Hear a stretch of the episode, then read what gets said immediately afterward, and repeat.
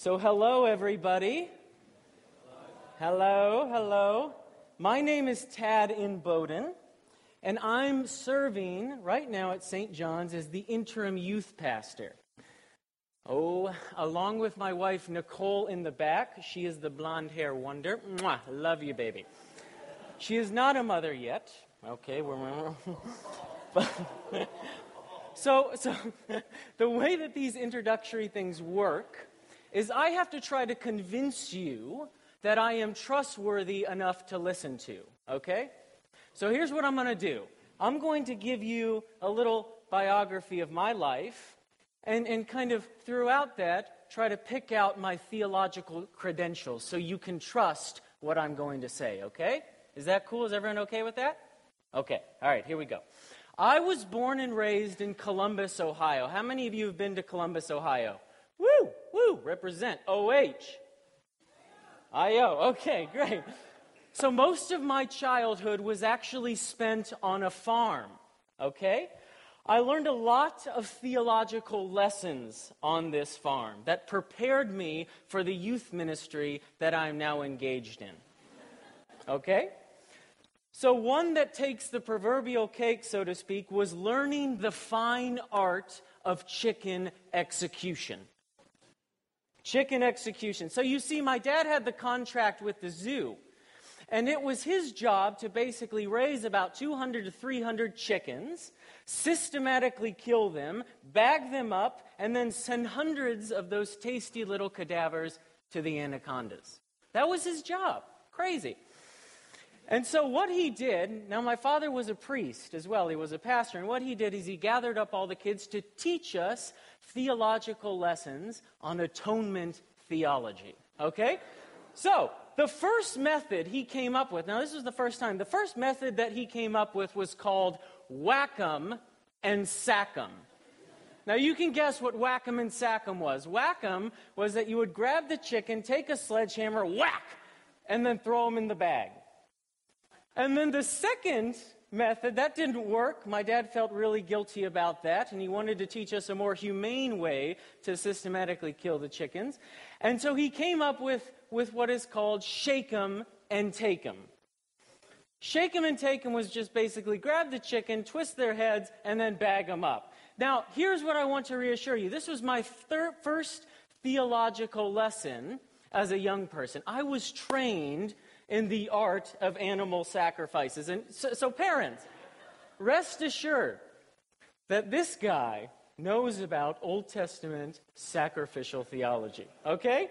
Okay, but if that's not enough for you, let me just tell you a little bit about my love life with my wife, Nicole. what I mean is this Nicole and I are educated lovers. And what I mean is that we met each other in elementary school. We dated in high school. We got married at the Ohio State University. And then spent most of our married life at Regent College here in the University of British Columbia. So, Nicole studied systematic theology, and I studied New Testament. We did our masters together. Ooh, baby, I tell you, we had some good theological discussion. Mwah, really good. And then I just I went on to go do di- another degree on uh, second masters at Regent called a THM um, on the topic of reconciliation. And in particular, I asked the question: What does it mean for Christians to reconcile with Aboriginal people after the Truth and Reconciliation Commission? Because right now I'm currently engaged in a project where I'm working with uh, Musqueam people to plant a church on the Musqueam Reserve right here in the lower mainland. So it's exciting, and it's an exciting project. So enough about me. I hope that's I hope that's trustworthy enough. Do you guys trust me? I would not trust me. Okay, I'm kidding. so so let's pray and then dive into John 14, okay? I'm calling this sermon a troubled heart. I just want to pray and invite the Holy Spirit down one more time, if that's okay. Heavenly Father, Lord, we thank you so much for today. We thank you that you have given us your word and you've given us this wonderful, incredible passage. I pray that you come right now, Lord. Lord, and you bring peace to our troubled hearts. In your precious name. Amen. Okay, so since it's Mother's Day, I'm going to begin with a story, okay? Now, this story is meant to help us engage our imaginations so that we can enter into the story and feel what the disciples felt in this passage, okay? Okay. Do you remember when you were really young and your mom or dad dropped you off at a babysitter's you didn't really like? Or left you with relatives or friends that were kind of scary and a little bit unknown? Or handed you over to a Sunday school teacher who made you eat tons of goldfish and play with felt boards? Do you ever remember that? Do you remember how you felt at that moment? I remember how I felt. I felt a kind of bewildering inward turmoil, a kind of existential vertigo, because the person in whom I found the deepest love and most comforting peace was about to leave me alone with someone I didn't know and someone I didn't trust. And do you, were, do you guys remember what happened after that? After she handed you over to the babysitter or the relative or the Sunday school teacher, I do. The simmering, oh, the simmering of fear and anxiety eventually began to boil over into the biggest alligator tears and the most epic kind of wailing as the reality of her imminent departure set in. We all know this. When we hand over kids to the Sunday school teacher, they just start to cry. They get that feeling that something's not right here. Mom's leaving me in the hands of a stranger. And do you remember it after mom saw those alligator tears? After mom looked at you and she said, Oh my goodness, my boy, my little girl, their heart is troubled. What does she do? Every time she tries to bring peace to your troubled heart by making a promise to you, she says things like this Honey, I, I'm going away for a little while. Daddy and I are just going to go have adult time. But I promise I will come back and get you. And then, if your mom is really cool, she usually promises something more than just coming back to get you. She would promise things like, and after I pick you up, we'll go get ice cream. Or when I come and get you, we'll go to the movies or go to the park or whatever your little heart desires. And what happened after that? After mom said that, the fear and anxiety attached to the thought of her leaving begins to recede, and a deep sense of peace and reassurance sets in. In other words, in those dreadful moments where the one we love most tells us she is going to leave us and then hands us to a stranger, what keeps us going, what keeps us from completely not falling apart, is the hope that mom will stay faithful to her promises to us. That she will actually return to us, take us with her, and that together we will do something that brings unspeakable joy, peace, and satisfaction. Other word, this is what I'm trying to say. Trust in mom's character. Trust is the key word here. And the promises that she's made to us is what brings peace to our troubled heart. So, our little passage in John 14 presents us with a very similar scenario as the one I have just presented to you.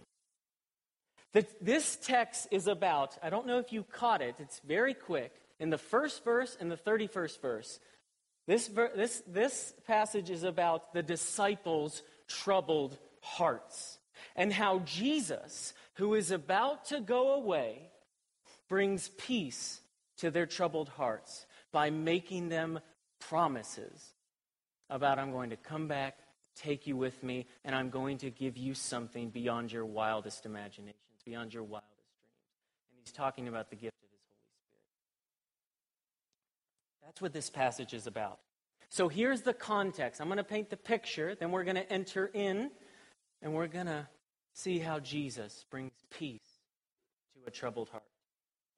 So, Jesus in 1333, right before, has just told his disciples that he is leaving them. And that they can't follow him. After three years of the closest, most intimate kind of relationship that men could ever have, this is like a John Eldredge retreat times 10. Amazing. And so Jesus is telling them that he's going away. I'm going away, guys, and you can't follow me. And then, worst of all, he tells his followers, My leaving is going to be so traumatic for you. It's going to be so fear inspiring that even you, my closest friends, are going to deny me. Even you, Peter, my best friend, you're going to deny me three times. If you look in the passage, that's immediately what happens before Jesus says these words. And upon hearing this, the disciples immediately experience, like the children in the story we just presented with the mother, this kind of bewildering inward turmoil, this confusion that they feel when the ground seems to be shifting beneath their feet. So, like children, Peter, Thomas, Philip, and Judas frantically try to ask Jesus about where he's going. Where are you going? How can I follow? What is happening? They're panicking because of this. They're panicking because the intimacy and the love and the security that they felt around Jesus is being threatened. They don't want to be left alone without his presence, without the inner peace that it has brought them over these past three years. That's why in John 14, 1, Jesus describes their hearts as troubled. Now, a few things we need to understand about this idea of a troubled heart, okay? So here's what I'm going to do I'm going to talk about the word heart, I'm going to talk about the word troubled, and then I'm going to combine them and set them in our passage so we can make some theological deductions out of them, okay? So we can understand some key theological truths about this phrase, troubled hearts.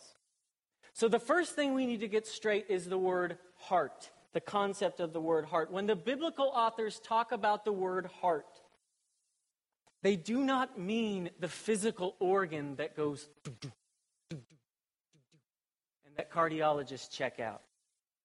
They're talking about the governing center of who we are as people. It's this very source of our interlife. The Bible often uses the word heart to be a description of what you're really like your real person, your inner person what you're like at your core. So basically, the heart is saying who you are as a person, the core, the very essence of your being. And so the second thing we need to understand is the word troubled. When Jesus talks about the disciples' heart being troubled, he's not talking about the Crowley family of Downton Abbey when they are troubled that their cup of tea isn't quite right. That's not what he's saying. No, the Greek word that Jesus uses to describe this is the kind of bewildering turmoil that we've used to describe the child when his mother leaves him. This inward turmoil that one feels when boating on stormy waters.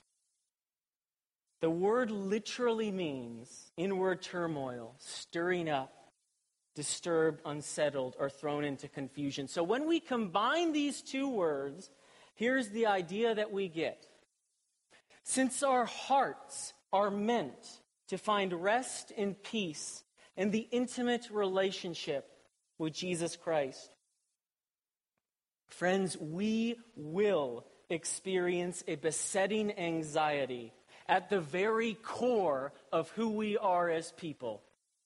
A kind of fundamental disorientation to life when that intimate relationship with Jesus Christ is absent from our lives. So, Augustine, a 5th century theologian and bishop of North Africa, captured this idea well. In his Confessions, he pinpoints the epicenter of the human identity as a restless heart in search of rest in God. He writes this You have made us for yourself, and our heart is restless until it rests in you. What Augustine is saying is that every human being is on a quest, whether you know it or not, whether you're conscious of it or not. We are all on this unconscious journey towards a destination of our deepest dreams. We live leaning forward, bent on arriving at a place that we long for. Our hearts are like the engine that drives our very existence in this world. It's like a homing beacon, pointing us in the direction of the life that we most desire. A vague yet attractive sense of where we think true happiness and true peace and rest will be found. It's a vision of the good life, and it's fed to us through cultural myths and narratives and pictures and stories. And it's presented to our unconscious, and we just kind of live into those and we say, These are going to bring us happiness, these are going to bring us joy. And what Augustine is saying when he talks about the restlessness of the human heart, what he means is that since our hearts will only find security, rest, and peace in the one who created us and who truly loves us, which is God, the Father Almighty, we will experience fear tension, anxiety, and as Augustine says, restlessness when we try to love things other than God. So, the question I want to ask you tonight is this Do any of you have troubled hearts? Maybe there are some here tonight whose hearts are troubled because of sin in their life because of deep habitual sins that can't be broken. That you've tried over and over and over again. And yes, you've been saved and you've been born again, but you just can't break this sin, and it is affecting your intimate relationship with Jesus Christ. Maybe that's you tonight. And I truly think that God wants to set you free. Maybe if you can receive prayer afterwards. Maybe there are some here tonight who sin's not the issue right now, but grief and pain is the issue. It's Mother's Day. Maybe you've lost a mother. Maybe you're grieved because your marriage is falling apart or there's deception and lies in the household. Maybe there's just a lot of problems that are bringing you grief and anxiety. But maybe none of those are your thing. Maybe you're struggling. Maybe you have a troubled heart right now because of regret and fear and anxiety. Regret about your past. Maybe you look back at your past and you say, This is way too much. This is way too much. I have done too much stuff. God is never going to forgive me. I can't tell it to anyone. And you just feel this cloud hanging over your life of shame and regret about your past. Or maybe you're the kind of person who's looking to the future and you're just saying, I don't know how this is going to work out. Maybe you lost a job or couldn't get a job. Maybe you're struggling financially right now and you need God to pull through. Or maybe there's some here tonight whose hearts are troubled just because they're restless. They're restless for life and life to the full, the kind of life that Jesus promises us. Maybe you're one of those people. Maybe you've tried every single religion on the market, worshiped every single God, sex, money, power, whatever it is.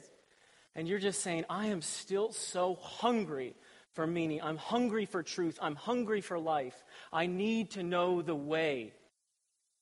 Maybe that's you tonight. And if it's you, I think Jesus wants to speak to you. I think he wants to open his heart to you and for you to enter in to the incredible love that he offers and the incredible peace that he offers. So if any of you have a troubled heart tonight, this is where we're going to just wrap things up very briefly. In John 14, Jesus offers us the most remarkable counsel for the most common emotional affliction facing humanity. Jesus, how does Jesus bring peace to a troubled heart? Two things, two commands, two exhortations. First, he says, Stop letting your hearts be troubled. It's a command. These, these, these, uh, these uh, verse 1 and verse 27 are both constructed in the Greek in the imperative. What that means is he's just commanding us stop letting your hearts be troubled. And we respond like the disciples in the story I can't stop. I cannot let go of this fear. I cannot worry about my future, or I can't regret the past. I can't let go of this, Lord. Who's going to take care of this if not me? And the Lord is asking, stop letting your heart be troubled. And notice what Jesus does not say in this passage. Jesus does not tell us, don't let anything bad happen in your life. He doesn't tell us to control our circumstances. What he's saying is that we have a choice to respond to what life throws at us. And Jesus is not saying this maybe what I hope you're not hearing me say. Jesus is not saying, don't let your hearts be troubled, try self help.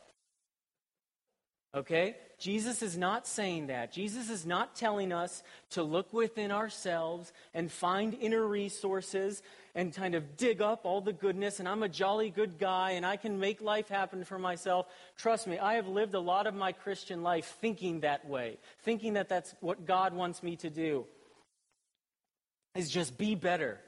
Dig deeper and find the true you and go for it, baby. Jesus is not saying that. And Jesus is not saying, don't let your heart be troubled, therefore escape. Jesus is not saying, go back into that same destructive pattern that you always go to, that you think will bring you rest and peace. He's not saying that. He's not saying, go play video games when life gets tough or go drink the night away or take drugs or whatever it is that you do. Jesus is not saying that. Here is what Jesus says the most remarkable advice for cure for the troubled heart. The second commandment trust me. Can we all say that together? Trust me. Trust in me. Entrust your life to me. Stop having a troubled heart and entrust the very core and essence of who you are, whatever it is that's bothering you. Take your heart and give it to me. That's what he's telling us. So I just want to clarify two things about the word trust or belief in your pat. Is, that, is it belief in the ESV, I believe? Two things about this. First, that we need to understand what do we mean when we actually say, I believe in Jesus? I believe in him. I trust in Jesus Christ. And then, second, what is the content of our belief? So, the meaning of our belief and the content of our belief. Let's tackle this first one. Belief has two senses or two levels. C.S. Lewis talks about this in Mere Christianity. There's one that just simply means I believe, or I believe. When we say I believe, it's just basically saying I think certain things are true. Okay? That particular claims that we make are accurate descriptions of reality. But then there's a different level, and it's a level of trust.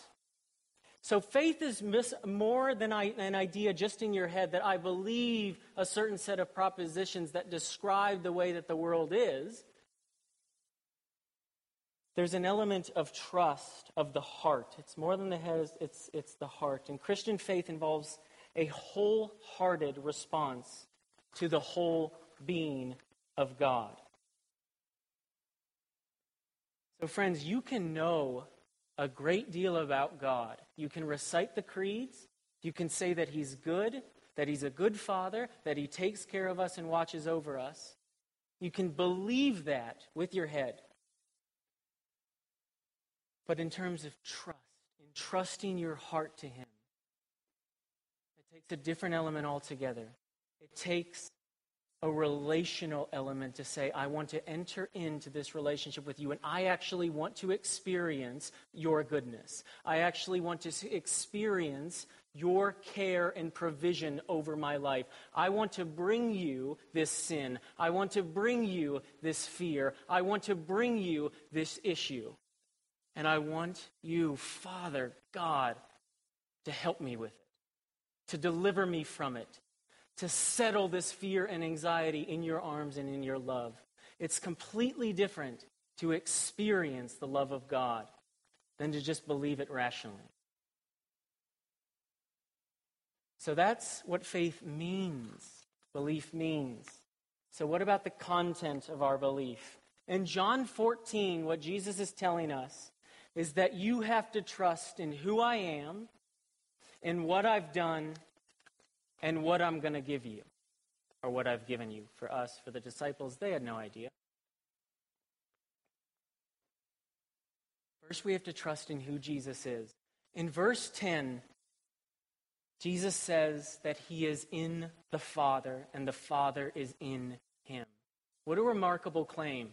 When I gave that Augustine quote, do you know what I was saying? Is, is, is that our hearts are obviously restless until they find rest in the Father. What Jesus is saying, I am the incarnation. I am the very manifestation of the object of your desire, of the destination of your dreams.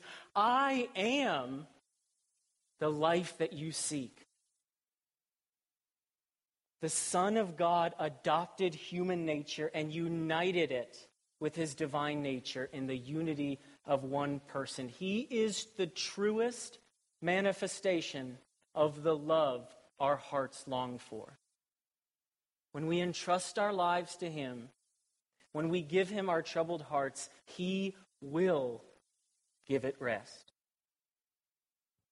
And second, we trust in what Jesus has done or what Jesus did.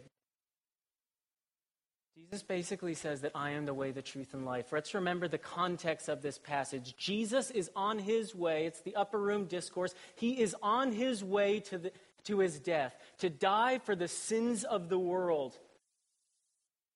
And what he's saying in this passage, and all the disciples don't know what that, after the death, in three days, I'm going to rise from the dead.